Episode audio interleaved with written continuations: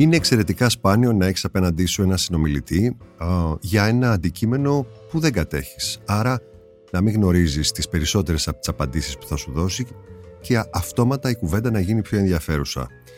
Το θέμα της επιστήμης φυσικά είναι τεράστιο και το ότι εμείς ασχολούμαστε με το σινεμά μας κάνει περισσότερο θεωρητικούς. Άρα τους επιστήμονες έχουμε ανάγκη. Λοιπόν, ακούστε τι γίνεται. Το Athens Science Festival επιστρέφει για ένα τριήμερο, εικοστή πρώτη με εικοστή τρίτη Οκτωβρίου στην Τεχνόπολη, και στις εικοστή τρίτη την Κυριακή θα δώσει μια ομιλία με θέμα «Οι δεινόσαυροι στον κινηματογράφο» ο κύριος Γιώργος Λύρας, που είναι παλαιοντολόγος, αναπληρωτής καθηγητής στο Εθνικό και Καποδιστριακό Πανεπιστήμιο Αθηνών, και θα παρουσιάσει, μιλώντας και δείχνοντας αποσπάσματα από ταινίες εκατό ετών περίπου μέχρι σήμερα, την αλήθεια και το λάθος για το πιο μυθικό και εμβληματικό τέρας, τέρας, ζώο, προϊστορικό όλων των εποχών στο σινεμά.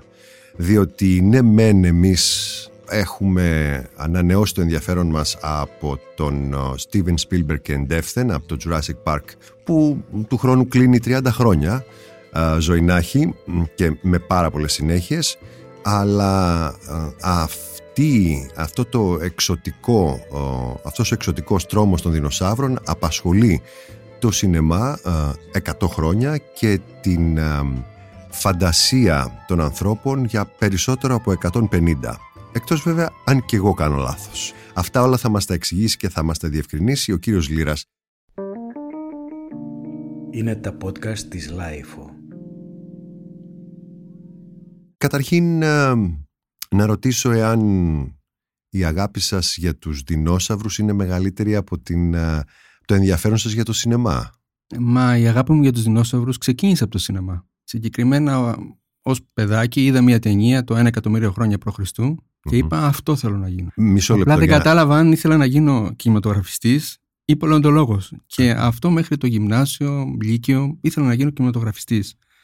Μετά μάλλον άλλαξε η ζωή μου και αποφάσισα να, γίνω, να μελετάω δηλαδή τα τέρατα, όχι να τα κινηματογραφώ. Ε, για ποια ταινία μιλάμε, για αυτή με τη Ράκελ Βελς ή όχι? Ναι, αυτή, αυτή. Και πρέπει να είμαι πολύ μικρός γιατί η Ράκελ Βελς δεν μου έκανε καμία εντύπωση. Οι δεινόσαυροι, αυτό ήταν. Α, πρέπει να ήσασταν πριν την εφηβεία. Ναι, ναι, μετά την είδα την ταινία και λέω μπα, έπαιζε και Ράκελ Βελς.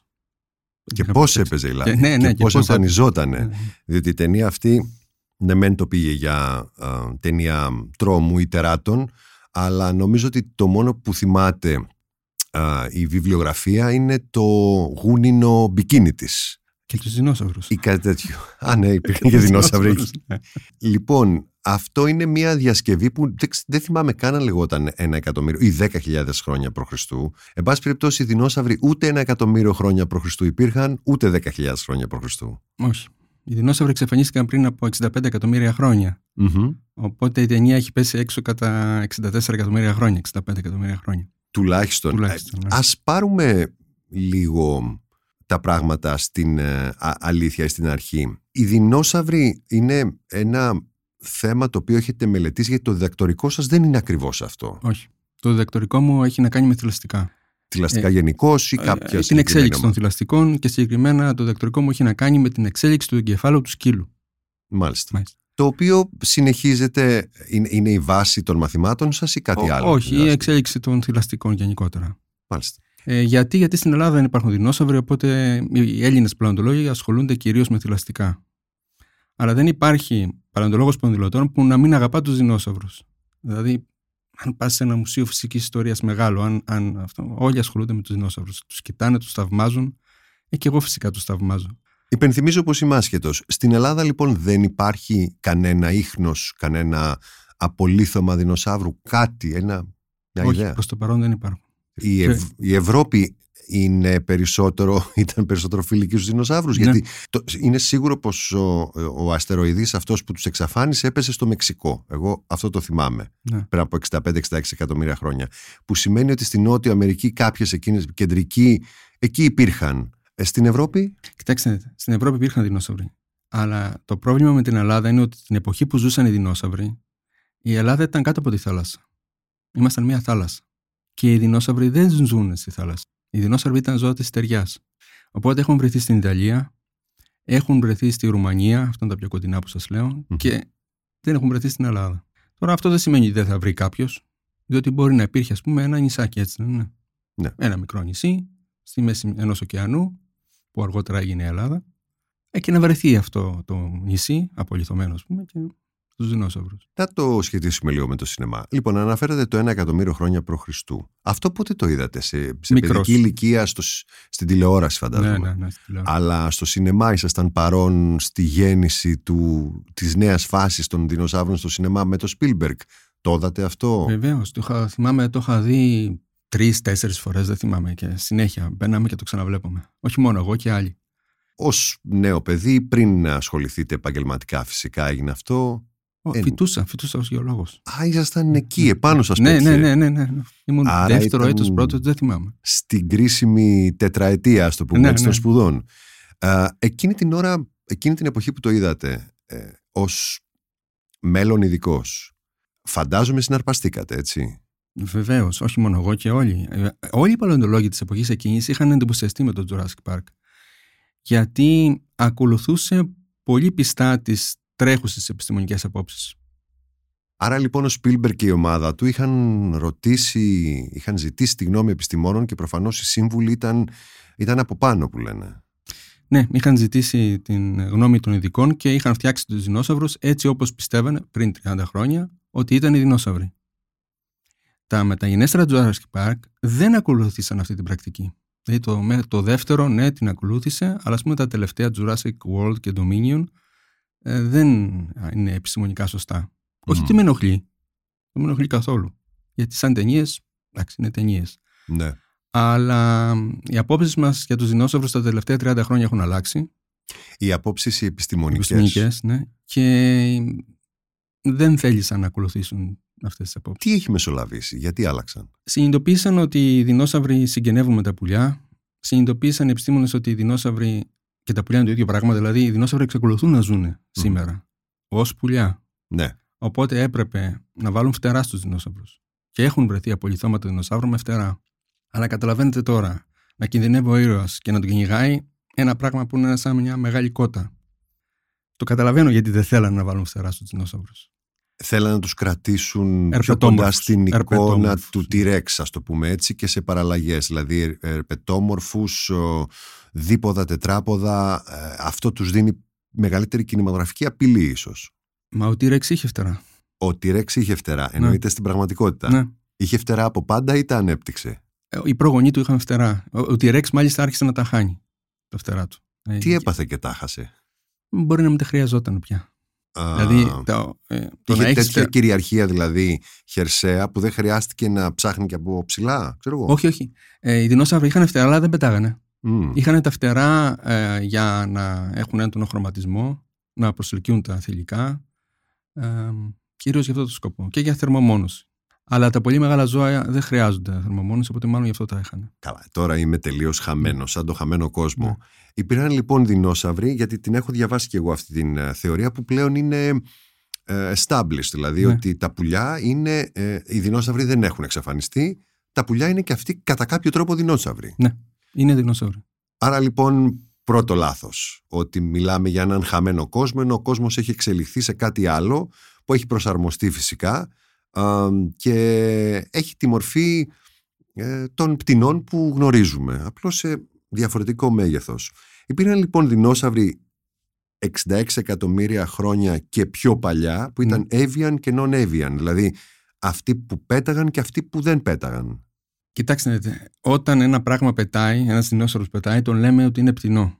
Okay. Όταν δεν πετάμε, τον λέμε ότι είναι non-avian dinosaur. Mm. Αυτά που έχουν τα, τα ερπετά που του μοιάζουν, που έχουν απομείνει. Δηλαδή, το ιγκουάνα, ναι. ο δράκος του Κόμοντο, ναι. ο οποίος είναι και λίγο φοβιστικός και επικίνδυνος για τον άνθρωπο, σωστά? Ε, όχι πια. Ε, πώς, έχω διαβάσει κάτι... κάτι ειδήσεις στην Ασία που γενικά όσοι έχουν μείνει, κακόμοιροι έχουν απομείνει, Ε, μπορεί να ορμήσουν σε ανθρώπους που αν δεν προσέξουν, παρότι τους γνωρίζουν στις περιοχές ε, που τώρα ζουν. Το Κομόντο είναι τουριστικό νησί, ναι. ε, έχει κυρίως τουρίστες, τους προσέχουν, τους ταΐζουν.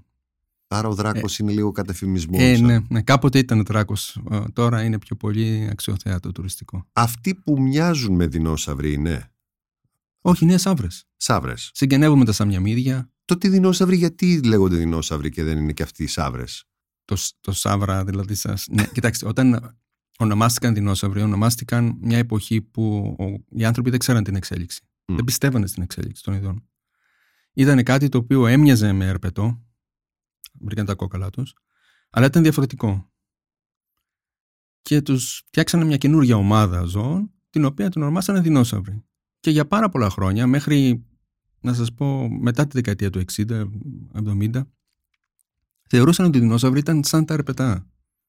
Μέχρι που άρχισαν οι επιστήμονες να καταλαβαίνουν ότι μοιάζουν πάρα πολύ με τα πουλιά. Mm-hmm. Και μέχρι που κάποια στιγμή, βέβαια, βρήκανε απολιθώματα δεινοσαύρων με φτερά. Μάλιστα. Και αυτό τους έπεισε ότι τελικά οι δεινόσαυροι και τα πουλιά είναι το ίδιο πράγμα. Πριν την εμφάνιση των δεινοσαύρων, εν πάση περιπτώσει, όπως τους ξέρουμε στο σινεμά, την εμφάνισή τους στον κινηματογράφο, αν δεν απατώμε, στα μέσα του δέκατου ένατου αιώνα υπήρξαν επιστημονικές ανακαλύψεις και, αν δεν κάνω λάθος, οι Βρετανοί είναι αυτοί που λίγο σκάλισαν την ιστορία και παρουσίασαν αυτό το είδος. Είναι οι ίδιοι οι οποίοι νομίζω ότι προκάλεσαν και ενδιαφέρον με την Αιγυπτιολογία. Άλλη μια ιστορία πάρα πολύ γοητευτική και εξωτική. Είναι έτσι, δηλαδή γύρω στο χίλια οκτακόσια εξήντα πενήντα εξήντα, εκεί ξεκίνησε το ενδιαφέρον. Η αλήθεια είναι ότι οι δεινόσαυροι από την αρχή, πριν ακόμα εμφανιστεί τον κινηματογράφο, ναι, είχαν προκαλέσει το ενδιαφέρον του κοινού. Και ίσως να, να φταίει ότι είναι τεράστια και τρομακτική, αλλά και το, ότι οι επιστήμονες το εκμεταλλεύτηκαν αυτό και το παρουσίαζαν με εντυπωσιακούς τρόπους. Για παράδειγμα, ο άνθρωπος που ονόμασε τους δεινόσαυρους, mm. ο Όουεν, έφτιαξε μοντέλα δεινοσαύρων σε φυσική κλίμακα, mm. έτσι όπως αυτός τα φανταζόταν, μέτρα, δέκα μέτρα, είκοσι μέτρα. Στο Crystal Palace του Λονδίνου, ναι.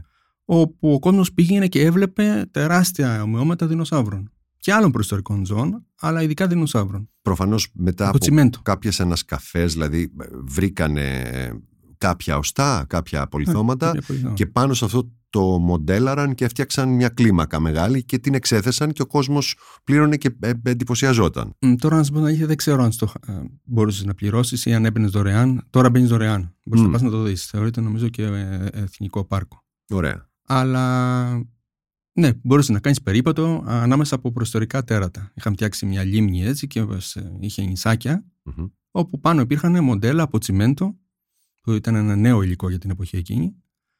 Με, με δεινόσαυρους.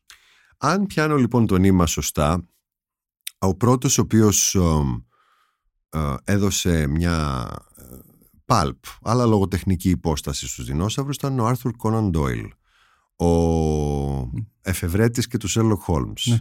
και του crime novel στην Μεγάλη Βρετανία και σε όλο τον κόσμο, ε, και μάλιστα εμφανιζόταν για λίγο, υπάρχει σε κάποιες κόπιες της ταινίας του χίλια εννιακόσια είκοσι πέντε, αν δεν απατώμε, Lost World, yeah. το Ο Χαμένος Κόσμος, μια τεράστια ε, παραγωγή για τα δεδομένα της εποχής, η οποία είχε πάει και καλά.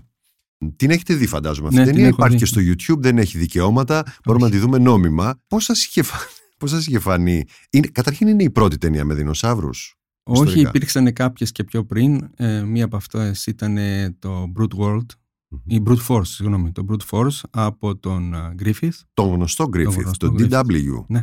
Πώς δεν το έχω ακούσει ποτέ αυτό. Σώζεται αυτό? Ναι, ή... σώζεται. Υπάρχει στο YouTube. Μάλιστα. Αλλά είναι, ο δεινόσαυρος εκεί παίζει πάρα πολύ λίγο. Είναι μια, ας πούμε, ομάδα προϊστορικών ανθρώπων και σε κάποια φάση της ταινίας δέχονται επίθεση από έναν δεινόσαυρο. Α, το κράτησε τουλάχιστον σαν ταινία εποχής. Δεν, ναι. δεν μπέρδεψε τις ημερομηνίες. Δεν είναι κάποιοι σύγχρονοι άνθρωποι οι οποίοι πήγαν σε έναν χαμένο κόσμο. Όχι, όχι. Το κράτησε παλιά, όχι. προϊστορικά. Δεν, δεν ζούσαν ποτέ οι άνθρωποι με τους δεινόσαυρους, αλλά αυτό δεν έχει καμία σημασία. Απλά μια κάμερα μπήκε μες στη μέση. Εμφανίστηκε τον Γκρίφιθ. Αλλά η ταινία Lost World χρησιμοποίησε την τεχνική του stop motion και μεταγράφησε καρέ-καρέ. Είχε πάρα πολλά μοντέλα δεινοσαύρων. Οπότε ήταν σαφώς πιο εντυπωσιακή από τις προηγούμενες ταινίες. Γι' αυτό και προκάλεσε το μεγάλο ενδιαφέρον του κόσμου.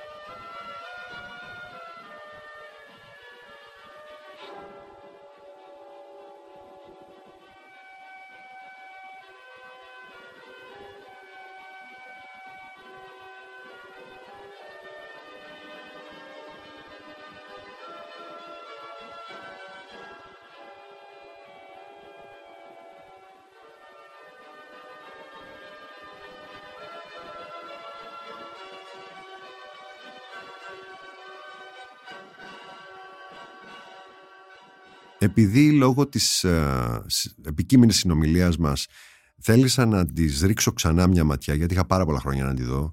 Ναι, μεν ξεκινάει λίγο σαν βοβή ταινία που σώζεται με τα βία, σε μπας περιπτώσει του είκοσι πέντε, αλλά οι σκηνές με τους δεινοσαύρους ε, είναι μια πολύ ε, ενδιαφέρουσα εικαστικά εισαγωγή για τον King Kong που θα ερχόταν οκτώ χρόνια αργότερα από τους Αμερικανούς πάλι. Κούπερ uh, και Σέρτσακ εκεί. Uh, δηλαδή δεν ήταν και τόσο για πέταμα. Προσπάθησαν και ανέπτυξαν τεχνικές με το stop motion που ήταν πρωτάκουστες για την εποχή, και μάλιστα έχει υπάρχει καλές κριτικές ταινία για την τεχνική της. Ναι, η ταινία αυτή, ο άνθρωπος, ο νηματέρας, το πούμε, ψυχωτής που έκανε αυτά ήταν ο Willis O'Brien, mm. ο οποίος ο ίδιος άνθρωπος δούλεψε στο, στο King Kong. Ε, για να πιάσουμε και λίγο το αντικείμενό σας, οι δεινόσαυροι, η απεικόνιση των δεινοσαύρων στην ταινία εκείνη, το Lost World. Ναι, αν είναι σωστή, όχι, όχι, όχι. Καθόλου. Όχι. Έχουν πολλά λάθη, ναι. Οι οποίοι το βρήκαν, βρήκαν τους δεινόσαυρους άραγε από τι, από, από κάποιους επιστήμονες εποχής οι οποίοι είχαν δώσει. Είχαν πάει στο Μουσείο Φυσικής Ιστορίας ε, της Νέας Υόρκης και είχαν ρωτήσει. Δηλαδή δεν είδαν ότι τα φτιάξανε στον αέρα τελείως. Αλλά εκείνη την εποχή οι άνθρωποι θεωρούσαν ότι οι δεινόσαυροι ήταν αρπετόμορφα ζώα. Mm-hmm. Θεωρούσαν, ας πούμε, ότι ας πούμε, οι δίποτε δεινόσαυροι, όπως οι τυρανόσαυροι, σέρναν την ουρά τους. Ενώ τι, τι όχι, την κάνανε. Όρθια. Όπως οι στρο... τα πουλιά, δεν έχουν τα πουλιά ουρά, εν πάση περιπτώσει η ουρά τους είναι όρθια, στέκεται στον αέρα τελείως. Τα πίσω φτερά, ας το πούμε. Ναι, δηλαδή, πίσω... όπως είναι τα πίσω φτερά ναι. σήμερα στα πουλιά, έτσι ήταν. ήταν και οι ώρες των δεινοσαύρων. Αυτό το λέμε εμείς σήμερα. Mm-hmm. Αλλά το χίλια εννιακόσια είκοσι με είκοσι πέντε θεωρούσαν ότι οι δεινόσαυροι ήταν νοθροί, ότι περπατούσαν αργά, ότι σέρναν τις ουρές τους και τους βλέπουμε έτσι. Σαν τις ε, κλασικές ψυχροαίματες σαύρες, ας ναι, πούμε έτσι. Ναι. Οι οποίες κάθονται ώρα ακίνητες και νομίζουν ότι δεν ζούνε. Κάπως έτσι. Και όποτε πάνε να, κάπου, τέλος πάντων παίρνουν το χρόνο τους. Λίγο σαν χελώνες δηλαδή τους είχαν. Ε, ό, εντάξει, στην ταινία φαίνονται αρκετά ενεργητικοί, μαλώνουν μεταξύ τους, τους πυροβολούν οι άνθρωποι, mm-hmm. ε, αλλά η στάση του σώματός τους είναι τελείως λάθος. Ναι. Υπάρχει μια... Ε, μετά ήρθε ο King Kong βέβαια, όπου ε, οι δημιουργοί είχαν κάτι πολύ πιο εύκολο να πλάσουν, έναν ε, μεγιστοποιημένο, ας το πούμε, πυθικοειδές, ένα γορίλα, από ένα πρότυπο. Το είχαν, γνωρίζουμε, τον έχουμε δει, υπάρχει. Ενώ πάλι ο δεινόσαυρος, ο όποιος δεινόσαυρος δίπλα του θα ήταν από κύμα περισσότερο της φαντασίας ή, εν πάση περιπτώσει, μια σειραφή κάποιων ανακαλύψεων και ελάχιστων εντυπώσεων. Άρα λοιπόν ο King Kong είναι ένα πιο πιστικό ε, κινηματογραφικό τέρας από ότι ο δεινόσαυρος. Ο King Kong, ναι, με την έννοια ότι είναι ένας γορίλας μεγάλων διαστάσεων. Mm-hmm. Απλά συμπεριφέρεται ως άνθρωπος στην ταινία. Για παράδειγμα, παλεύει με τον δεινόσαυρο δίνοντάς του γοροθιές.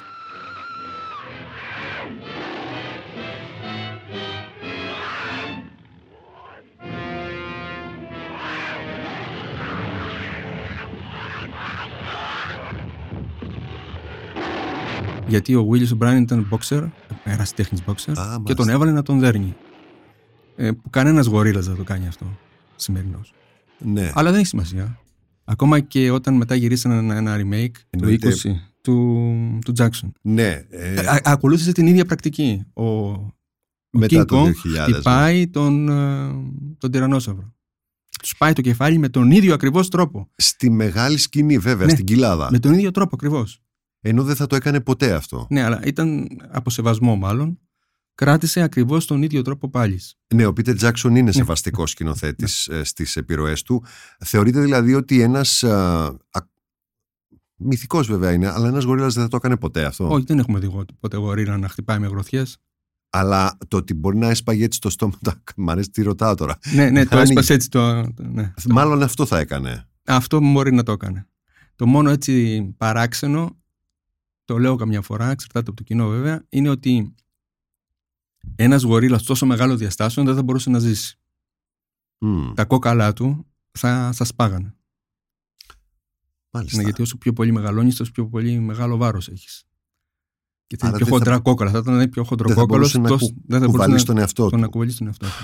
Ναι. Ρε το King Kong. Άρα ναι, εντάξει, γι' αυτό είναι και μυθολογικό. Ε, ναι, εντάξει, είναι αλλά... τόσο όμως κοντά μας, τόσο πολλές φορές έχει εμφανιστεί, που α, μ, θεωρούμε ότι εντάξει, απλά είναι ένας μεγαλόσιμος γορίλας, θα μπορούσε να υπάρχει. Τον πιστεύουμε δηλαδή. Κοιτάξτε, σαν απειλή. Ο Χάριχάουζεν που έκανε άλλες ταινίες με δεινόσαυρους, τον είχαν κατηγορήσει για διάφορες ταινίες με δεινόσαυρους, ότι αυτά τα πράγματα που έδειχνε δεν ήταν σωστά επιστημονικά. Ωραία, μιλάμε είπε. λοιπόν για την εποχή του Ray Harryhausen, ο οποίος λίγο ξεκίνησε αργότερα, με εφέ και έκανε ε, λίγο αργότερα, εννοούμε στη δεκαετία του πενήντα, κάπου εκεί, πενήντα εξήντα, στα B-movies αυτά τα περίφημα με τα τέρατα. Ναι. Τον είπαν τι ταινίες είναι αυτές. Mm-hmm. Δεν έχουν καμιά σχέση με την πραγματικότητα. Άνθρωποι και δεινόσαυροι μαζί, δεινόσαυροι που να μην είναι σωστοί. Και είπε, δεν γύρισα την ταινία αυτή για κάποιο βλάκα καθηγητή πανεπιστημίου. Τη γύρισα για έναν άνθρωπο που θέλει να περάσει ένα ευχάριστο Σαββατοκύριακο. Να κάτσει να δει μια ταινία ένα Σαββατόβραδο. Και η αλήθεια είναι ότι όχι μόνο εγώ, αλλά έχω γνωρίσει πολλούς παλαιοντολόγους, σπονδυλωτών, που έχουν πει ότι γίναμε παλαιοντολόγοι από αυτή την ταινία. Από αυτές τις ταινίες που χαρήκα. Δηλαδή τις πιο, ας πούμε, ψεύτικες, που φαίνονται πιο ψεύτικες. Εντάξει, να δείτε. Ε, σήμερα ένας έφηβος, ένα, ένα παιδί μπορεί να ανοίξει το ίντερνετ και να δει ό,τι πληροφορία θέλει. Mm-hmm. Δεινόσαυρους, ταινίες με δεινόσαυρους, φωτογραφίες με δεινόσαυρους. Πριν κάποια χρόνια. Το μόνο που μπορούσε να δει κανείς με δεινόσαυρους ήταν βιβλία και αυτές τις ταινίες. Mm-hmm. Δεν υπήρχε κάποια άλλη πηγή πληροφοριών. Α, μπορείς να πας και σε ένα μουσείο, αλλά εκεί βλέπεις σκελετούς. Εντάξει. Τώρα τα μουσεία έχουν αλλάξει λίγο, αλλά η, η ταινία αυτή είναι εντυπωσιακή. Νομίζω ότι έχει εμπνεύσει πολύ κόσμο. Ε, έχει, είχε δίκιο ο Χάριχάουζεν όταν είπε ότι τη γύρισα για να περάσει κάποιος ένα ευχάριστο Σαββατόβραδο, αλλά είχε άδικο στο ότι ναι, ενέπνευσε ανθρώπους. Μπορεί να γίνουν καθηγητές πανεπιστημίου από αυτή την ταινία κάποιοι. Άρα λοιπόν αυτοί που, ας πούμε σαν και εσάς, παλαιοντολόγοι οι οποίοι ε, το έχουν ψάξει το θέμα, το έχουν σπουδάσει και είναι επιστήμονες, δεν έχουν, δηλαδή κάνουν το διαχωρισμό ε, απενοχοποιημένα. Δεν έχουν κάποιο πρόβλημα. Αυτό Όχι. λένε αυτό είναι ένα παραμύθι, ε, το οποίο μάλιστα... Μάλλον κακό δεν κάνει. Καλό κάνει γιατί σου λέει το ενδιαφέρον για τους δεινόσαυρους, για τούτου είδους τα ζώα ε, αυξάνει. Ε, και είναι η, η ενδιάμεση φάση αυτή που περιγράφουμε. Δηλαδή ανάμεσα στην προϊστορική φάση του σινεμά που έχει να κάνει με, τα, με τη χαρτοκοπτική και το stop motion, δηλαδή την δεκαετία του είκοσι και του τριάντα. Μετά ήρθαμε στα B-movies, τα οποία δεν ήταν και λίγα γιατί υπήρχε ένα ε, μεγάλο αυξημένο ενδιαφέρον για cheap thrills, για, για φτηνές τρομάρες, ας το πούμε έτσι, ό, όπως και να έχει το πράγμα. Ας πούμε ότι βάζουμε και την αγαπημένη σας ταινία της νεότητας με τη Ράκελ Βελς εκεί και ερχόμαστε στη, λίγο πριν το Jurassic Park. Και αν μπορώ να θυμηθώ, γιατί το Jurassic Park είναι του ενενήντα τρία, σωστά. Οι ταινίες που είχαμε δει με δεινόσαυρους πριν ε, ήταν μεν ο King Kong με την Jessica Lange του Ντε Λαουρέντες που δεν είχε πάει και καθόλου καλά, αλλά εκεί η βάση ήταν ο King Kong. Υπήρχε μια άλλη ταινία στα εβδομήντα που λεγόταν, κακή ταινία κατά τη γνώμη, The Land That Time Forgot, ίσως το εβδομήντα τέσσερα εκεί. When Dinosaurs Ruled the... ε, Μάλλον δεν ήταν αυτή και που είχε πάει σχετικά καλά, παρότι τα εφέ της ήταν φτηνά. ε, Οι δεινόσαυροι ήταν μια ομάδα μισθοφόρων εκεί που πήγαν σε ένα νησί και βρήκαν κάτι δεινόσαυρους. Γενικά το ενδιαφέρον ήταν πολύ πεσμένο. Ναι, την έχω δει. Ναι, τα εφέ ήταν ελεηνά. Ναι, ναι, ναι, ναι, ναι, ναι. Παρόλα αυτά. Ένα υποβρύχιο που ήταν. Μπράβο. Μπράβο. Που είχε κάνει επιτυχία λοιπόν αυτή η ταινία. Τι? Είχε κάνει, ναι, είχε, είχε πάει καλά. Εκεί στα εβδομήντα γενικά οι καταστροφές πηγαίναν καλά. Ο πυρός κολάσεως, ο σεισμός. Mm, ναι. ε, μετά το αεροδρόμιο όλα αυτά. Mm. Πήγαινανε αυτά τα θεάματα, διότι δεν ξέρω για ποιο λόγο θέλανε ο κόσμος να βλέπει καταστροφές. Ήταν το αντίβαρο της αντικουλτούρας, όπου ήταν πολύ ψαγμένα τα πράγματα και πολύ ρευστή η πολιτική. Οπότε σου λέει κάτσε να δούμε ένα, ένα θέαμα έτσι εκατόν πενήντα τοις εκατό ψεύτικο για να, για να μην έχουμε βάρος. Ε, ο, ο, μετά τα πράγματα με τους δεινόσαυρους τα είδα λίγο χλωμά, δηλαδή ψιλοεξαφανίστηκαν από το σινεμά. Ναι.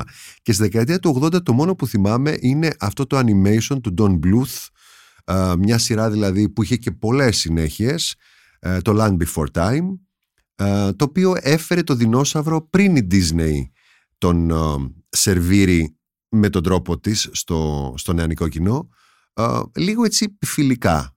Δεν ξεχνώ και τους Flintstones. Okay, Dino, he's home. Go say hello.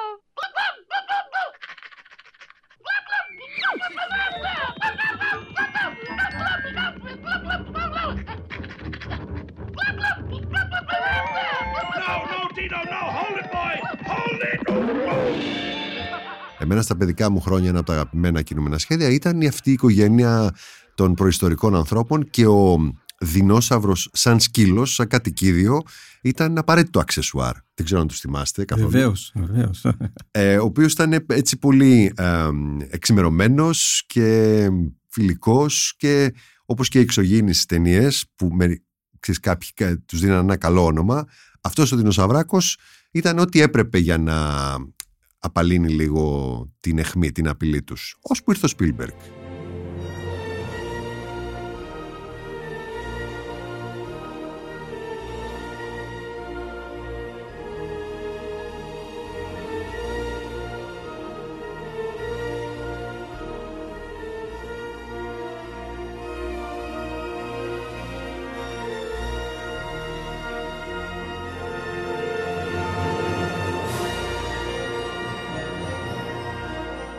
Ο Σπίλμπεργκ έχει πάντα άγριες διαθέσεις όταν θέλει να συνδυάσει ανθρώπους με κάτι άλλο. Το είχε κάνει με τον Καρχαρία και τα σαγόνια του, όπου εκεί η απειλή είναι πιο απτή έτσι, για τον άνθρωπο. Ο Καρχαρίας υπάρχει και δεν μπήκαμε στη θάλασσα για πολλούς μήνες και για χρόνια μερικοί μετά το εβδομήντα πέντε, όσοι την είχαν δει τότε την ταινία. Uh, ενώ με τους δεινόσαυρους έπρεπε να προσπαθήσει ακόμα περισσότερο για να φέρει στην, στο φως uh, και πιστικά και ρεαλιστικά όσο περισσότερο μπορούσε ένα είδος το οποίο είχε λίγο κακοπέσει με τα εφέ τα προηγούμενα χρόνια. Τα κατάφερε όμως. Ναι, ε, η ταινία αυτή πέραν ότι ξαναξεκίνησε τη, τη μόδα των δεινοσαύρων, είναι ότι είναι και η πρώτη ταινία που συστηματικά χρησιμοποίησε computer animation για τους δεινόσαυρους. Mm-hmm. Η αλήθεια είναι ότι όταν ξεκίνησαν να τη γυρίζουν την ταινία αυτή, θέλαν να κάνουν το animation με ε, stop motion. Ε, φωτογράφηση yeah. καρέ-καρέ. Και είχαν πάρει ανθρώπους να το κάνουν έτσι. Μέχρι που ο Spielberg είδε κάποιες δοκιμές που κάνανε ε, με, με τους υπολογιστές και του άρεσαν τόσο πολύ που είπε: συνεχίστε με τους υπολογιστές και μην πείτε τίποτα στους εμψυχωτές. Γιατί όταν οι εμψυχωτές είδανε τι, τι κάνανε οι άλλοι, η άλλη ομάδα, Ε, κατάλαβαν ότι θα μένανε για πάντα εκτός δουλειάς. Κατάλαβα. Ήταν και το τέλος τους. Το αποτέλεσμα είναι πολύ καλύτερο. Η αλήθεια είναι ότι κάποιοι από αυτούς τους ψυχωτές βρήκαν μετά δουλειά. Πού? Γιατί οι, οι άνθρωποι που δουλεύουν ηλεκτρονικούς υπολογιστές δεν είναι καλλιτέχνες. Μπορεί δεν... όμως να είναι. Μπορεί και να είναι, αλλά δεν ξέραν πώς να κινήσουν αυτές τις κούκλες. Ψηφιακές, τότε, ψηφιακές ναι. κούκλες, ναι. Αλλά πώς θα τις κινούσαν? Οπότε τους επαναπρόσλαμβαν στη δουλειά για να μάθουν τους προγραμματιστές, τους, ε, ναι, τους ανθρώπους που δουλεύαν με ηλεκτρονικό υπολογιστή, πώς να κινήσουν τις κούκλες, τις ψηφιακές κούκλες. Υπάρχουν μερικές σκηνές στο original, πάντα λέμε, το ενενήντα τρία, που φαίνεται σε κάποια κοντινά ότι έχουμε ε, αυτά που θα λέγαμε παλιά, αλλά στιχένια τέρατα. Animatronics. Animatronics, δηλαδή, ναι, ναι, είναι, είναι εν πάση περιπτώσει, κούκλες, κούκλες, κούκλες, κούκλες. Ναι. Είναι απτά αυτά. Ναι. Εκεί ίσως φαίνεται και λίγο ότι είναι και τριάντα ετών. Ενώ στα περισσότερα, ακόμα και τώρα αν τη δεις στην ταινία, στις περισσότερες σκηνές της σι τζι άι, τις ψηφιακές, είναι πολύ εντυπωσιακό ότι κατάφερε τότε με την α, σχετικά καινούργια τεχνολογία τη ψηφιακή. Είναι εξαιρετικά πιστικό. Τώρα όμως δεν ξέρω αν είναι, πόσο αληθινά είναι αυτά όλα που βλέπουμε, πόσο κοντά στην αλήθεια. Ε, ναι, αρκετά πράγματα έχουν αλλάξει. Ένα από αυτά είναι τα φτερά. Δηλαδή, ας πούμε, ποιο από αυτά τα ζώα στο Jurassic Park, τα πολλά είδη δεινοσαύρων, είναι τελείως off? Δηλαδή, μάλλον δεν πρέπει να είναι έτσι. Ε, ένα από αυτά, ας πιάσουμε ένα από τα ζώα. Ο τυρανόσαυρος. Ο τυρανόσαυρος είναι πιο μεγάλος, οπότε είναι στην πραγματικότητα. Τον δείχνει πιο μεγάλο. Τον δείχνει πιο μεγάλο. μεγάλο. Είναι όμως περίπου έτσι τα, τα μπροστινά του Όχι. χέρια. Τα... Όχι, όχι, ούτε αυτό. Όχι, γιατί εκείνη την εποχή ε, δεν είχαν βρει ένα οστό που είναι ανάμεσα με τα χέρια. Και βάλανε τα χέρια έτσι όπως πιστεύαν ότι θα ήταν. Α, αργότερα μετά ανακαλύφθηκε αυτό το οστό που ονομάζεται κορακοειδές. Ναι. Έχει, έχει. Πώς όλα έχουν σημασία. Ναι. Ε, είναι το wishbone στις, στις κότες. Mm-hmm. Αυτό που το ίδιο. Που κάνουμε το γιάντες. Ναι, το γιάντες, ναι. Μάλιστα. Βρήκανε το γιάντες του τυρανόσαυρου και όταν το βάλανε είδαν τα χέρια του ήταν πολύ κοντά το ένα στο άλλο. Δεν είναι στο πλάι όπως είναι στο Jurassic Park, αλλά πολύ κοντά. Πιο μπροστά, έτσι μπροστά στο στήθος του. Mm. Οπότε ούτε τα χέρια του είναι σωστά. Άρα λοιπόν είναι λίγο πιο, είναι πιο φωτογενής στο πιο όμορφος, ας το πούμε έτσι. Ο πραγματικός. Ο κινηματογραφικός του Σπίλμπεργκ. Ε, κοιτάξτε, τον δείχνει, ας πούμε, να μην βλέπει καλά. Ναι. Λέει σε κάποια φάση ο παλαιοντολόγος, μην κουνηθείτε, δεν θα σας δει. Πού το βασίζει αυτό? Πουθενά. Θεωρεί Για... ότι ο Σάβρα, ο Σερπετό δεν θα βλέπει ναι, καλά. Μην κουνηθείτε και μένουν ακίνητοι, αλλά τα παιδιά τρέχουν και εν πάση περιπτώσει γίνεται κάτι και το κυνηγάει. Η αλήθεια είναι ότι ο τυρανόσαυρος έβλεπε πάρα πολύ καλά. Μάλιστα. Ναι. Γιατί έχει πολύ μεγάλα μάτια και όσο πιο μεγάλο μάτι έχεις, τόσο πιο πολύ φως μαζεύεις, άρα τόσο πιο καλά βλέπεις. Ναι. Και τα μάτια του ήταν έτσι τοποθετημένα ώστε να βλέπουν μπροστά. Δηλαδή, όπως και να ήταν ο τυρανόσαυρος, ήταν ένα, ένα ζώο που έβλεπε πάρα πολύ καλά. Ε, αυτό δηλαδή, μην κουνηθείτε, δεν σας δει, είναι λάθος. Εντάξει, ένας παλαιοντολόγος πώς μπορεί να καταλάβει από τα ευρήματα ότι ένας τυρανόσαυρος τόσο, τόσο παλιός μπορεί, ας πούμε, να μυρίζει καλά? Ναι. Πώς μπορεί να το καταλάβει αυτό? Για γενικά τα μάτια υπάρχει... μας εξηγήσατε. Ναι, ε, ας πούμε για τη μύτη. Αυτό που μπορεί να κάνει κανείς είναι να κοιτάξει τον εγκέφαλό του. Ναι. Ο εγκέφαλος δεν διατηρείται, έχει χαθεί φυσικά γιατί έχει λιώσει. Αλλά έχει μείνει το αντίγραφο, το αποτύπωμα του εγκεφάλου στο, μέσα στο κρανίο του. Και μπορούν να δούνε τους, το κομμάτι του εγκεφάλου που ασχολείται με την όσφρηση. Και έχουν δει ότι ο τυρανόσαυρος μυρίζει πάρα πολύ καλά. Το μύριζε κομμάτι και... αυτό ναι, μύριζε και καλά, έβλεπε και καλά. Άρα δεν πειράζει ήταν... με τα δυο του τα χεράκια τα μπροστινά. Όχι, δεν τα χρησιμοποιούσε καθόλου. Απλά ήταν πολυματικά όργανα, κυρίως. Εντάξει, τα χρησιμοποιούσε λίγο. Δεν, ε, δεν τον πείραζε. Εντάξει. Μιλήσαμε λοιπόν για τον βασιλιά. Ναι. Και τον πιο εντυπωσιακό από όλους. Ναι. Από τους υπόλοιπους, αυτό το τεράστιο τι ήταν? Ευρα... Ε, αυτή ήταν σωστά. Αυτή ήταν σωστά. Ναι. Εμείς το λέγαμε βροντόσαυρο. Βραχιόσαυρο ήταν, αλλά τώρα το λένε τζεραφωτιτάν. Εν πάση περιπτώσει, ας το πούμε βραχιόσαυρο. Εν πάση περιπτώσει, αυτός είναι χορτοφάγος. Ναι. Θυμάμαι να είμαι μικρός και να διαβάζω ότι το βαρύτερο, το μεγαλύτερο ζώο όλων των εποχών που έχει ζήσει ποτέ στη γη ήταν αυτός, ο οποίος είχε μικρό εγκέφαλο, τεράστιο λαιμό, έτρωγε χόρτα δίπλα σε κάτι νερά, σε λίμνες, δεν ξέρω τι. Ναι. Και δεν πήραζε άνθρωπο. Που δεν υπήρχε άνθρωπος, ναι. Αλλά δεν πήραζε θηλαστικά.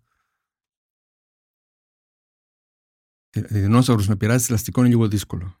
Θα σας πω γιατί μετά. Α, πείτε μου τώρα, γιατί να σας με ενδιαφέρει. Πω τώρα, ναι. Τα θηλαστικά εκείνη την εποχή ήταν μικρά. Ναι, γιατί ήταν οι δεινόσαυροι. Ήταν τα κυρίαρχοι. Ναι.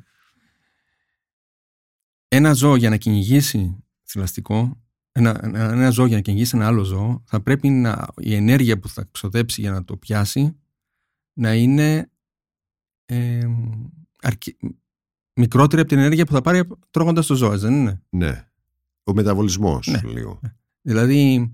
Ένας τυρανόσαυρος δεν κυνηγούσε κάτι σαν έναν άνθρωπο, γιατί η προσπάθεια που θα καταλάμβανε για να πιάσει τον άνθρωπο ε, θα ήταν τόσο μεγάλη που δεν θα κέρδιζε τίποτα τρώγοντας τον. Mm, Φανταστείτε ότι... δηλαδή ένα λιοντάρι να κυνηγάει ένα ποντίκι.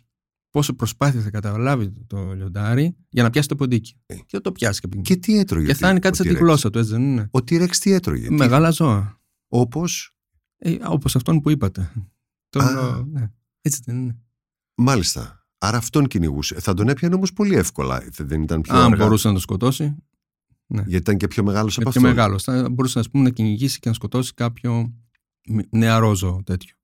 Mm. Ή μπορούσε να βρει ένα πτώμα τέτοιο. Γιατί ήταν και πτωματοφάγος. Ήτανε και. Μύριζε καλά. Άρα μπορούσε να φάει. Μύριζε καλά, άρα ήταν πτωματοφάγος ζώο. Έτρωγε και πτώματα. Και πτώματα. Τα, τα είδη έτρωγε το ένα, ο ένας τον άλλον στο ίδιο είδος. Ναι. Οι τυρανόσαυροι ειδικά ξέρουμε ότι μαλώνανε μεταξύ τους. Και, και μπορεί να σκότωνε ο ένας τον άλλον, αλλά να έτρωγε και κάποιος πτώμα. Έχουμε βρει ένα τυρανόσαυρο, μπορούσε και παραπάνω, ο οποίος έχει πληγές, οι οποίες έχουν μάλιστα υπολωθεί και ταιριάζουν απόλυτα με δόντια τυρανόσαυρου, οι τρύπες. Οπότε πρέπει να μαλώνανε μεταξύ τους. Σε ποια ήπειρο τα βρίσκουμε συνήθως αυτά? Προς την Αμερική? Το συγκεκριμένο που σας είπα είναι στην Αμερική. Μάλιστα. Δεινόσαυροι υπάρχουν πολλοί στην Αμερική, ναι, και στην Νότια Αμερική. Στην Βόρεια και στην Νότια, υπάρχουν στην Ευρώπη, στην Ασία. Στην Ελλάδα είπαμε όχι. Όχι, στην Ελλάδα. Ε, γενικά θέλαμε. Υπάρχουν σε όλες τις ύπρες. Παντού. Δεινόσαυροι υπήρχαν παντού. Από το Jurassic Park υπάρχει κάποιο οφθαλμοφανές λάθος που να μην περιγράψατε? Κάτι το οποίο όταν α, μάθατε, εν πάση περιπτώσει, πάρα πολλά, να είπατε, ε, όχι αυτό, πώς τους ξέφυγε? Η δεινόνυχη είναι λίγο χωριστερά, είπαμε. Και ναι. Ήταν και μεγάλη εκείνη την εποχή, αλλά μετά βρέθηκε ένας δεινόνυχος ο οποίος ήταν μεγάλος. Μήπως δεν το ξέρω, ο Σπίλμπεργκ και η ομάδα του τότε δεν είχε ανακαλυφθεί. Δεν το ξέρω, ναι, σωστά. Α, τον κατηγορήσαμε άδικα. Όχι, δεν τον το, το κατηγορώ καθόλου. η, η ταινία ήταν πάρα πολύ καλή ταινία. Από την ταινία, ποια είναι αγαπημένη σας σκηνή? Ε, μάλλον η σκηνή όλων, όπου ε, έρχεται ο τυραννόσαυρος για πρώτη φορά. Εκεί που ανοίγει το πλάνο. Όχι, όχι μόνο που ανοίγει το πλάνο, το πλάνο που, που όλοι σε κάνουν, που φορά. βλέπουμε το, το νερό να, να, να κυματίζει, επειδή ακούγονται οι πατημασιές του τερανόσαυρου. Αυτό είναι καταπληκτικό. Ναι. Και σκηνοθετικά Ούτε είναι μεγάλη σκηνή. Αισθάνεσαι ότι έρχεται κάτι. Εκεί είναι προς το τέλος, εκεί που γίνεται η επίθεση, εν πάση περιπτώσει, στο αμάξι. Όταν ναι. έχουν πέσει τα ηλεκτροφόρα καλώδια, τα security, τα πάντα, και είναι όλοι στο έλεος ενός αναλογικού προϊστορικού κόσμου. Ναι. Uh, αυτή η σκηνή είναι καταπληκτική και όντως είναι από τις πιο τρομακτικές που έχει σκηνοθετήσει ο Σπίλμπεργκ.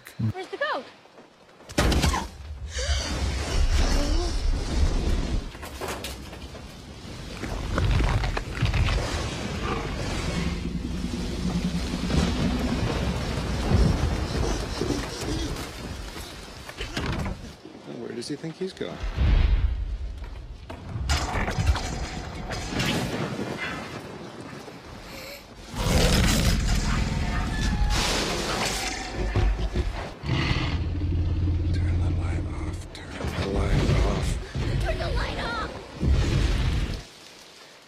Συνολικά βέβαια πρέπει να είναι και αγαπημένη η δικιά μου. Συνολικά όμως πρέπει να ομολογήσω ότι επειδή το πρώτο Jurassic Park έχει πολλή εισαγωγή μέσα, ε, τώρα πια το λένε exposition, δηλαδή πρέπει να δείξει τους δεινόσαυρους, να τους εισαγάγει, να πει ποιος είναι ο κακός εναντίον τους, τα αυγά, το να τα άλλο. Δηλαδή έχει πολύ κομμάτι α, θα σας πούμε τι γίνεται. Ο, το δεύτερο, το Lost World, που το έχει φαντάζομαι ονομάσει έτσι ο Spielberg και προς τιμήν του Arthur Conan Doyle, Uh, μ' αρέσει πάρα πολύ. Πολύ περισσότερο σαν περιπέτεια. Τη βρίσκω καταιγιστική. Μπορεί η πλοκή να μην λέει και πολλά, χαρακτήρες να είναι ήδη γνωστοί, αλλά οι μάχες μεταξύ δεινοσαύρων και ανθρώπων είναι ε, σε κρατάνε στην άκρη του καθίσματος. Μιλάω για το, το sequel. Δεν ξέρω αν εσάς σας αρέσει. Μα μ' άρεσε και εκείνο, ναι. Mm-hmm. ναι. Και μάλιστα έχει, είχαν αλλάξει και άνθρωπο που τους έλεγε τα επιστήμονα. Σύμβουλο. Ναι, σύμβουλο, ναι. Και στο δεύτερο Jurassic Park ο, ένας δεινόσαυρος τρώει το σύμβολο. Ναι. Ε, ο οποίος μοιάζει με το σύμβολο του πρώτου Jurassic Park. Α, μάλιστα. μάλιστα ναι. Αυτά είναι από τα αστεία του. Γενικά είναι πολύ... Δηλαδή αν το ξέρεις το προσέχεις. Αναλώσιμοι ναι, ναι. οι άνθρωποι σε αυτή τη σειρά των ταινιών. Η ιδέα είναι η εξής, ότι είχαν, υπήρχε, δεν ξέρανε πόσο γρήγορα έτρεχε ο δεινόσαυρος. Ο, ο τυραννόσαυρος. Mm-hmm. Και αν προσέξατε στην πρώτη ταινία, όταν τρέχουν, τρέχουν με ένα τζιπάκι να γλιτώσουν και ναι. βλέπ, φαίνεται ποια ταχύτητα έχει μπει. Ναι. Έχουν βάλει μια τετάρτη, νομίζω, μια, μια, μια μεγάλη ταχύτητα. Το έχετε προσέξει εσείς αυτό, ναι, ναι. εμείς όχι. Στο επόμενο ήταν διαφορετικό α, ο τρόπος, η ταχύτητα των δεινοσαύρων. Ήταν πιο μικρή. Ότι δεν τρέχανε τόσο, τόσο πολύ. Δεν τρέχανε δηλαδή σαν ελουροειδή. Ναι. Um... Τώρα ε, για το, με το πόσο τρέχει ο τυραννόσαυρος ασχολούνται συνέχεια και να σας πω δεν ξέρω τώρα που έχουμε καταλήξει, γιατί μερικοί λένε τρέχει πιο γρήγορα, μερικοί λένε όχι τρέχει πιο αργά. Mm-hmm. Οπότε τις τρέχουσες απόψεις δεν τις ξέρω, σας πω. Θα το κοιτάξω να... Αν υποθέσουμε πως υπάρχει ένα δεύτερο πιο δημοφιλές βίλεν δεινόσαυρος, κακός δεινόσαυρος μετά το T-Rex αμφισβήτητα, mm-hmm. και για να εξαιρέσουμε τους ο, τεχνητούς, αυτούς που έχουν φτιάξει στην τελευταία τριλογία, που είναι λίγο σαν να έχουν πειράξει τα ντι εν έι, α, είναι ο Velociraptor. Ναι, α, ο δεινόνυχος. Αυτός είναι. Ναι, αυτός είναι. Α, τον είπα λίγο στο λατινικό Ω, του. Ο Velociraptor, μια χαρά είναι. Ναι. Αυτός καταρχήν, επειδή τον ακούμε και πάρα πολύ, α, ακούμε και αυτή τη, αυτό το, το ηχητικό εφέ που προσ, προσομοιάζει λίγο την φωνή. Ναι. Ε, πιστεύετε ότι έτσι ακουγόντουσαν οι δεινόσαυροι? Ειδικά αυτά mm. τα ζώα που κάνουν αυτό το, το επαναλαμβανόμενο, γιατί του T-Rex είναι μια τεράστια, ένας βρυχυθμός, ας το πούμε έτσι. Η, η φωνή του T-Rex, αλλά και πολλών άλλων δεινοσαύρων, έχει φτιαχτεί ε, σε έναν ηλεκτρονικό υπολογιστή. Ναι. Και είναι από μίξη διαφόρων ήχων. Νομίζω ότι η T-Rex έχει ελέφαντα, λιοντάρι και κροκόδιλο. Όχι νομίζω, είμαι σίγουρος. ελέφαντα, λιντάρι και κορκόδιλο. Δηλαδή, από αυτό που ακούγεται έτσι, μια, μια πολύ δυνατή φωνή προς το τέλος, είναι ένας ελέφαντας που τροπετίζει. Σωστά. Εκεί που σκίζει και το πανό, ναι, το ναι, μεγάλο, ναι, ναι, ναι, που είναι σαν να έτσι, λέει ναι. ε, ξεχάστε τα όλα αυτά, εγώ είμαι εδώ. Που λέει one million years B C. Ναι, ακριβώς. Ναι, ε, πείτε μου όμως, εσείς οι επιστήμονες, τι πιστεύετε ότι... Αν θέλουμε να δούμε για κάτι, για κάποιο ζώο, το οποίο δεν έχουμε πληροφορία από τα πολυθώματα, ο τρόπος που το κάνουμε είναι να δούμε ποιοι είναι οι κοντινότερες συγγενείς του. Ναι. Σήμερα, και να πούμε ότι κάπως έτσι είναι. Άρα... Οι κοντινότερες συγγενείς των δεινοσαύρων σήμερα είναι από τη μια με οι κροκόδιλοι, εντάξει, και από την άλλη είναι τα πουλιά. Και τα πιο παλιά πουλιά είναι οι στροθοκάμιλοι και οι πάπιες. Mm-hmm. Καταλαβαίνετε για τη φωνή μιλάμε? Για τη φωνή λίγο σαν χάλια. Πάπια, κάτι μεταξύ πάπιας και κροκόδιλου. Ο δηλαδή, κροκόδιλος στη φωνή του ομολογώ δεν την έχω ακούσει. Ένα hissing που λένε. Α, ένα σύρι, σύριγμα. σύριγμα ναι. ah. Οπότε δεν πρέπει να είχαν εντυπωσιακές φωνές. Δεν παίρνει Όσκαρο ειδικός στον ΕΦΕ εκεί ο ηχοληπτής. Θέλει κάτι καλύτερο για να καταλάβατε ναι, ναι, να μπει δηλαδή, στην πεντάδα. Ε, καλά κάνανε και βάλανε αυτές τις φωνές. Θα ήταν ζώα χωρίς φωνή ή μια χαζή φωνή όπως η πάπια δηλαδή. Mm. Τι λέμε. Υπάρχει και μια σκηνή στο Jurassic World, συγγνώμη, το Park το, το ενενήντα τρία που είναι κάτι, κάτι δεινός, σαν, σαν, σαν στρουθοκάμιλοι που ναι. τρέχουν πιο γρήγορα από... Ναι. τη γνωστή ομάδα του Goldblum, της Laura Dern κλπ. Αυτή, αυτά τα, τα πτηνά, α, κάπου είχα δει ένα, ένα βίντεο που έλεγε ένας επιστήμονας ότι να, αυτή είναι μια ωραία σκηνή. Μια σκηνή στην οποία θα ζήλευα να είμαι εκεί.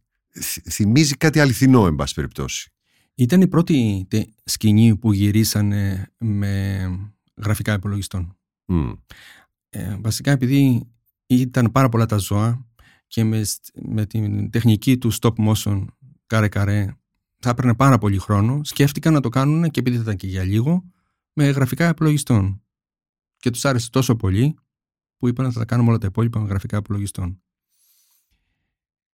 Η, η σκηνή αυτή είναι, κάνει αναφορά σε μια παλιότερη ταινία του Harryhausen, mm-hmm. ε, The Mons, όχι, η κοιλάδα The Valley of Guanji. Δεν την έχω δει. Όπου ακριβώς αυτό γινόταν. Ένας τυραννόσαυρος κυνηγούσε ε, αυτά τα ζώα. Μάλιστα. Α, και προφανώς μετά. Έκανε συνεφίλη αναφορά. Έκανε μια συνεφίλη αναφορά, ναι. αναφορά, η οποία όμως δεν είναι και δεν στερείται αλήθειας, είναι αρκετά αληθινή. Ναι, θα μπορούσε ναι. να συμβεί αυτό. Τα Jurassic τελίτσες έχουν εξελιχθεί, έχουν περάσει μια φάση λίγο, ας το πούμε, αβεβαιότητας, και η τελευταία τριλογία με σκηνοθέτη τον Colin Trevorrow ε, έχει δώσει ένα, μια αναζωογόνηση, ας το πούμε έτσι, ε, χωρίς να είναι Spielberg φυσικά αυτός ο σκηνοθέτης. These creatures were here before us. And if we're not careful, they're going to be here after. We created an ecological disaster. Humans and dinosaurs can't coexist. Ellie Sattler. Alan Grant. You coming or what? We're racing toward the extinction of our species. We not only lack dominion over nature, we're subordinate to it. Έχετε δει καθόλου να έχει μετατοπιστεί το κέντρο βάρους της, α, του στόχου του Jurassic? Δηλαδή πέρα από το, ότι, το θέαμα και ότι σας δείχνω δεινόσαυρους που δεν είναι πια σοκαριστικό για το θεατή, τους έχει δει πολλές φορές, ε, έχει αλλάξει λίγο το γενικά μιλώντας οικολογικό? Ναι. Ο κομμάτι, γιατί το... τους δεινόσαυρους, σε αντίθεση με τους προηγούμενους σκηνοθέτες που τους παρουσίαζαν σαν εξωτικές απειλές, τρομακτικά όντα, α, και μάλιστα πολλές φορές και με ιδιαίτερα ενδιαφέρουσα κοινωνική και σημασιολογική α, αναφορά, όπως οι ταινίες με τον Godzilla, έτσι, που ήταν τα προϊόντα του ατομικού πολέμου, μια, ένα συμβολισμός, μια μεταφορά για την... Α, Ε, για, την πυρηνική, για τον πυρηνικό όλοθρο, Εδώ βλέπουμε ότι όπως ο Σπίλμπεργκ βάφτισε φιλικούς τους εξωγήινους στις στενές επαφές, έτσι και τα ζώα αυτά σου λέει ότι έχουν δίκιο. Δηλαδή εμείς έχουμε πρόβλημα. Ο πλανήτης από εμάς απειλείται. Ωραία. Υπάρχουν δύο πράγματα με τις καινούργιες ταινίες. Το πρώτο είναι ότι σταματήσανε να λένε ότι κλωνοποιήσαμε δεινόσαυρους. Mm-hmm. Διότι φάγανε πολύ άσχημη κριτική, κακή κριτική, ότι οι δεινόσαυροι δεν μπορούν να κλωνοποιηθούν. Και ισχύει αυτό. Γιατί? Δεν υπάρχει ντι εν έι. Υπάρχουν ίχνη ντι εν έι, αλλά αυτά τα ίχνη είναι τόσο μικρά που δεν πρόκειται ποτέ να κάνουμε κλωνοποίηση δεινοσαύρων. Okay. Άρα, εδώ, λοιπόν, εδώ προσπαθούν ένα... να κλωνοποιήσουν πράγματα τα οποία πεθάνανε πριν από μερικές χιλιάδες χρόνια και δεν μπορούν. Mm. Πώς, πώς, μιλάμε για εκατομμύρια χρόνια. Οπότε είπαν ότι είναι γενετικά τροποποιημένα όντα, τα οποία τα φτιάξαμε σε ένα εργαστήριο, δεν είναι οι δεινόσαυροι του παρελθόντος, είναι κάτι που μοιάζει με δεινόσαυρους και... Τώρα στην ταινία το είδα και εγώ στο τέλος ότι ζούμε μαζί, έχουμε προσαρμοστεί μαζί με τους δεινόσαυρους και έδειχνε τους δεινόσαυρους μαζί με άλλα όντα. Ναι, γιατί έχουν περάσει αρκετά χρόνια από τότε. Η αλήθεια είναι το εξής. Κάθε φορά που ένα ξενικό είδος μπαίνει σε ένα οικοσύστημα προκαλεί τεράστιες καταστροφές. Δεν χρειάζεται να πάμε στους δεινόσαυρους, μπορούμε να το δούμε στην Αθήνα, ε, με, όχι στην Αθήνα, και στην Αθήνα με τα παπαγαλάκια. Τα έχετε δει πώς έχουν εξαπλωθεί παντού. Ναι, με. Ναι. Τέτοια είδη έχουν εξαπλωθεί σε όλο τον πλανήτη, όχι μόνο παπαγάλοι, και γάτες και πάρα πολλά ζώα που φέρνουμε. Αυτά λέγονται σβλητικά. Ναι. Έχουν προκαλέσει πολύ μεγάλες καταστροφές, ειδικά σε, χω- σε χώρες που είναι νησιωτικές, όπως η Αυστραλία, η Νέα Ζηλανδία. Ε, χώρες που δεν είχαν αυτά τα ζώα, όταν τα φέραν οι άνθρωποι, κάναν τεράστιες οικολογικές καταστροφές. Οπότε φανταστείτε ένα πράγμα σαν τον δεινόσαυρο, τι καταστροφή θα φέρει. Στα αν, συστήματα. Αν υποθέσουμε, αν υποθέσουμε έγινε, ότι εκείνο γίνεται, το λάθος ναι, που έγινε γίνεται. το χίλια εννιακόσια ενενήντα τρία και περάσαν τριάντα χρόνια και εξακολουθούν να είναι δεινόσαυροι αμάντρωτοι, αδέσποτοι στη γη. Ναι, γιατί τους έδειχνε να ζουν στην Αφρική, μέσα στους ωκεανούς, σε διάφορα οικοσυστήματα και έλεγε ζούνε μαζί, ζούμε ειρηνικά. Όχι. Είναι. Θα ήταν μια τεράστια οικολογική καταστροφή, πολύ πιο μεγάλη. Πολύ πιο μεγάλη. Μια ουτοπική μια... λίμπερα αισιοδοξή. Ναι. Έτσι. Και, ε, το πιστεύω το που σας λέω, διότι. Αν δείτε τι καταστροφές έχουμε προκαλέσει εμείς οι άνθρωποι, φέρνοντας απλά ζώα, ποντίκια, γάτες, ελάφια, κατσίκες, σε, σε μέρη που δεν υπήρχαν αυτά τα ζώα, συνήθως σε νησιά. Ε, φανταστείτε αν αρχίσουμε και φέρνουμε ε, δεινόσαυρους, ε, μοσάσαυρους, πτερόσαυρους, πτεροδάκτυλους, όλα αυτά τα ζώα που έδειχνε. Θα ήταν ε, ε, τραγικό. Άρα λοιπόν υπάρχει μια συνθήκη, μια σύμβαση σε όλη αυτή τη σειρά ταινιών Jurassic Park, World κλπ. Ειδικά στο τελευταίο, στην τριλογία με τον Dominion, ότι υποθέτουμε πως ε, αυτό είναι ένα ψέμα για να πούμε κάτι προειδοποιητικό για την ανθρωπότητα. Εντάξει, είναι μια ταινία. Πέρα από το θέαμα, ναι. Καλά, πέρα ταινία. από το θέαμα. Ναι. Επειδή όμως πια η, ακόμα και η... στα πρόθυρα του woke, δηλαδή ότι πρέπει να υπάρχει μια συνειδητοποίηση ε, σε οποιονδήποτε κάνει οποιαδήποτε ταινία, ε, νομίζω ότι το έχουν πια σοβαρά υπόψη τους οι μεγάλες παραγωγές οι οποίες προέρχονται από στούντιο, δεν μπορούν να είναι τυχαία έτσι. Ναι, εντάξει, το είδα το οικολογικό, την οικολογική προσπάθεια, την προσπάθεια μάλλον να περάσει ένα οικολογικό μήνυμα, αλλά έτσι όπως το είδα εγώ είπα ε, όχι, δεν μπορούν τα ζώα αυτά να ζήσουν μαζί. Πιστεύετε ότι ο άνθρωπος, αν δεν είχε πέσει ο αστεροειδής, ναι. θα, θα υπήρχε? Όχι. Ε, με τους δεινόσαυρους στη γη. Η, η, η πτώση του αστεροειδούς αυτού, και όχι μόνο, αλλά και μια ηφαιστειότητα έντονη που υπήρχε εκείνη την περίοδο, δεν προκάλεσε την εξαφάνιση μόνο των δεινόσαυρων. Το εβδομήντα τοις εκατό της ζωής στη γη εξαφανίστηκε. Οπότε άλλαξε τελείως η πορεία ε, της εξέλιξης της ζωής της γης. Άρα, ναι. Ναι. Άρα λοιπόν μετά το περιστατικό είχαμε ως ταινία το Ice Age, σωστά? Όχι, όχι, περάσανε εξήντα, εξήντα, όχι εξήντα. Άρα το Ice Age που βλέπουμε τα κινούμενα σχέδια που είναι πολύ χαριτωμένο όντως. Ναι, είναι, είναι, απέχει εξήντα πέντε εκατομμύρια χρόνια. Α, ναι. ναι. Α, μάλιστα. Α, άρα... Δηλαδή τα, τα, τα, οι μικροί δεινόσαυροι που επέζησαν τα πουλιά γίναν πουλιά, τα μικρά θηλαστικά που επέζησαν γίναν μεγάλα θηλαστικά. Κάποια στιγμή τα εμφανίστηκαν τα πρωτεύοντα, μάλλον υπήρχαν, αλλά γίναν τα πρωτεύοντα προς τα μεγάλα πρωτεύοντα, πίθηκοι για να γίνουν τελικά άνθρωποι. Αυτό θέλει πάρα πολύ χρόνο. Εξελικτικό χρόνο είναι εξήντα εκατομμύρια χρόνια, εξήντα πέντε. Άρα λοιπόν, επειδή αναφέραμε και λίγο Σπίλμπεργκ και Καρχαρία, ο Καρχαρίας που είναι, πού ξέρω πόσα εκατομμύρια χρόνια ε, η ηλικία του, είναι διακόσια. Ναι, είναι πάρα πολύ τόσα. Παλιό ζώο. Ναι. Ε, υπάρχει, επειδή ο, ο, οι δεινόσαυροι δεν πατούσαν γενικά θάλασσα, ε, κολυμπούσαν οι δεινόσαυροι. Όχι, εκτός από έναν κάτι κάποιους που έχουν βρει τώρα τελευταία, αλλά γενικά οι, δι, οι δεινόσαυροι ζούσαν στη στεριά. Αυτοί που ζούσαν στη θάλασσα λέγονται μοσάσαυροι, πλησιάσαυροι και. Έχουμε δει κάτι ναι, ναι. ψηφιακές αναπαρα. Ναι. Αυτά δεν είναι δεινόσαυροι. Είναι άλλα ζώα. Όπως είπα προηγουμένως, είναι σαύρες, είναι κάτι άλλο. Το οποίο όμως δεν υπάρχει πια. Okay. Δηλαδή, όπως εξαφανίστηκαν οι δεινόσαυροι και είπα το εβδομήντα πέντε τοις εκατό της ζωής στη γη, εξαφανίστηκαν και αυτοί. Ε, άλλη ερώτηση. Α, από το χίλια εννιακόσια ενενήντα τρία μέχρι το δύο χιλιάδες είκοσι δύο. Δηλαδή από το πρώτο Jurassic Park μέχρι το, το τελευταίο, το πρόσφατο, το περσινό. Υπάρχει ταινία με δεινοσαύρους από άλλον που να αξίζει τον κόπο κανείς να τη δει για επιστημονικούς λόγους και για θεαματικούς βέβαια, μιας Κισά Στεφάνου. Υπήρχαν, υπήρχε ο δεινόσαυρος της Disney. Ναι, το κινούμενο. Το κινούμενο σχέδιο. Γιατί αξίζει κανείς να το δει αυτό? Ε, για με... την πλάκα. Α, ναι. Α, ε, κάτι, μια ταινία η οποία να απεικονίζει ίσως πιο έξυπνα από το Spielberg, καλύτερα, να είναι πιο πιστή, ή το έχει, έχει το μονοπόλιο γενικά? Νομίζω έχει το μονοπόλιο, δηλαδή δεν έχω δει κάτι έτσι που να μου έχει μείνει. Υπήρξαν και άλλες ταινίες, κάτι, ε, υπήρχαν, Γεν... και, υπήρχαν και πώς θα λένε αυτά που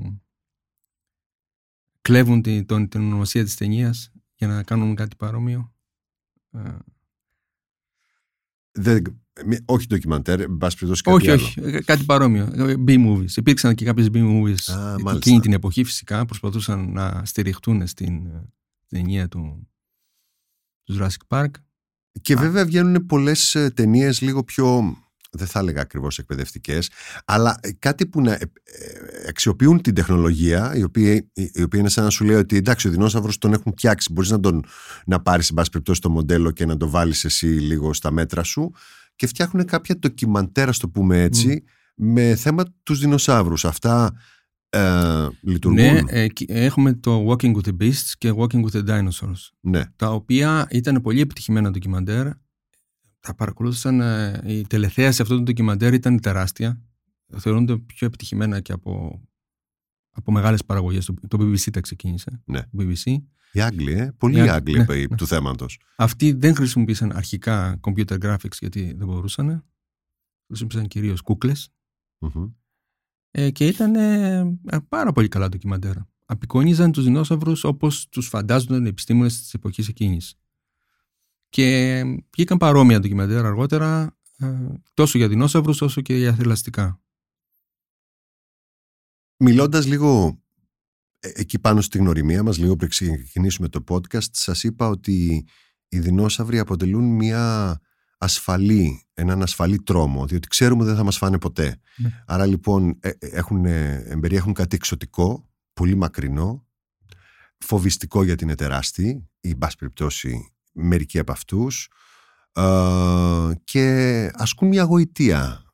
Εγώ έτσι την εξηγώ λίγο, στο, στο ότι ναι μεν τους φοβάσαι, αλλά ξέρεις ότι δεν πρόκειται ποτέ να έρθουν δίπλα σου. Ε, εσείς έχετε εντοπίσει κάτι, κάποια άλλη γοητεία, κάτι... Όχι, διαφωνικό. Νομίζω ότι αυτό είναι.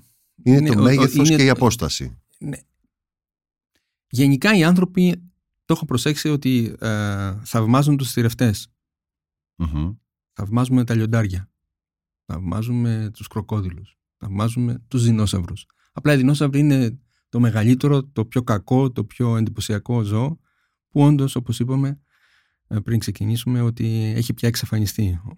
Και επειδή είσαστε πια και εξοικειωμένος, γιατί έχετε δώσει διαλέξεις επί του θέματος, ένα κλισέ που αφορά το παρελθόν, φαντάζομαι, υπάρχει πια? Δηλαδή, οι δεινόσαυροι αρέσουν περισσότερο στα αγόρια ή γενικά σε όλα τα παιδιά? Όχι, νομίζω ότι αρέσουν σε όλους. Ναι. Ναι, δεν, δεν υπάρχει κάτι.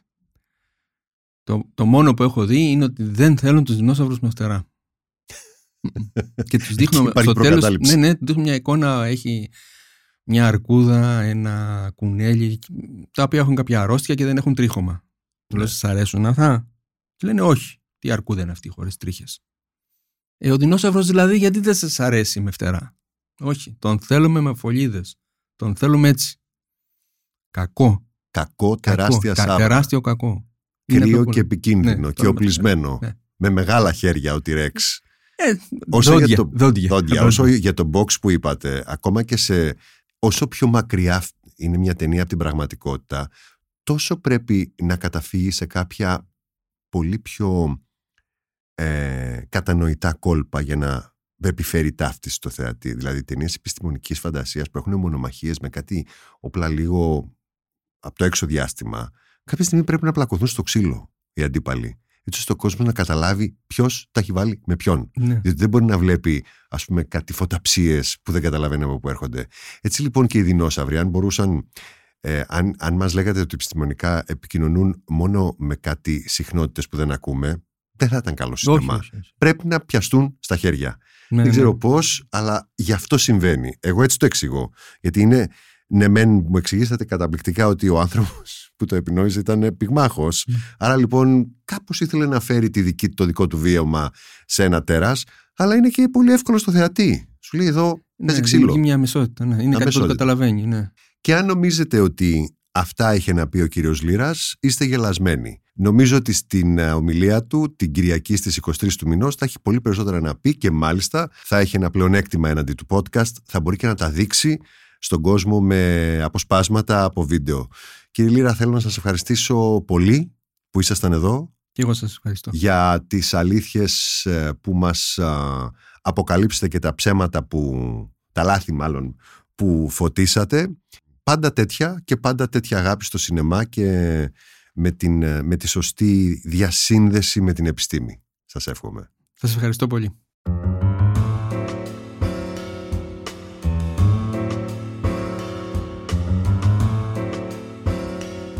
Τα podcast της LiFO ανανεώνονται καθημερινά και τα ακούτε μέσα από το LiFO.gr ή τις εφαρμογές της Apple, του Spotify ή της Google. Κάντε subscribe πατώντας πάνω στα αντίστοιχα εικονίδια για να μην χάνετε κανένα επεισόδιο. Ηχοληψία, επεξεργασία και επιμέλεια, Φέδωνας Χτενάς και Μερόπη Κοκκίνη. Ήταν μια παραγωγή της LiFO.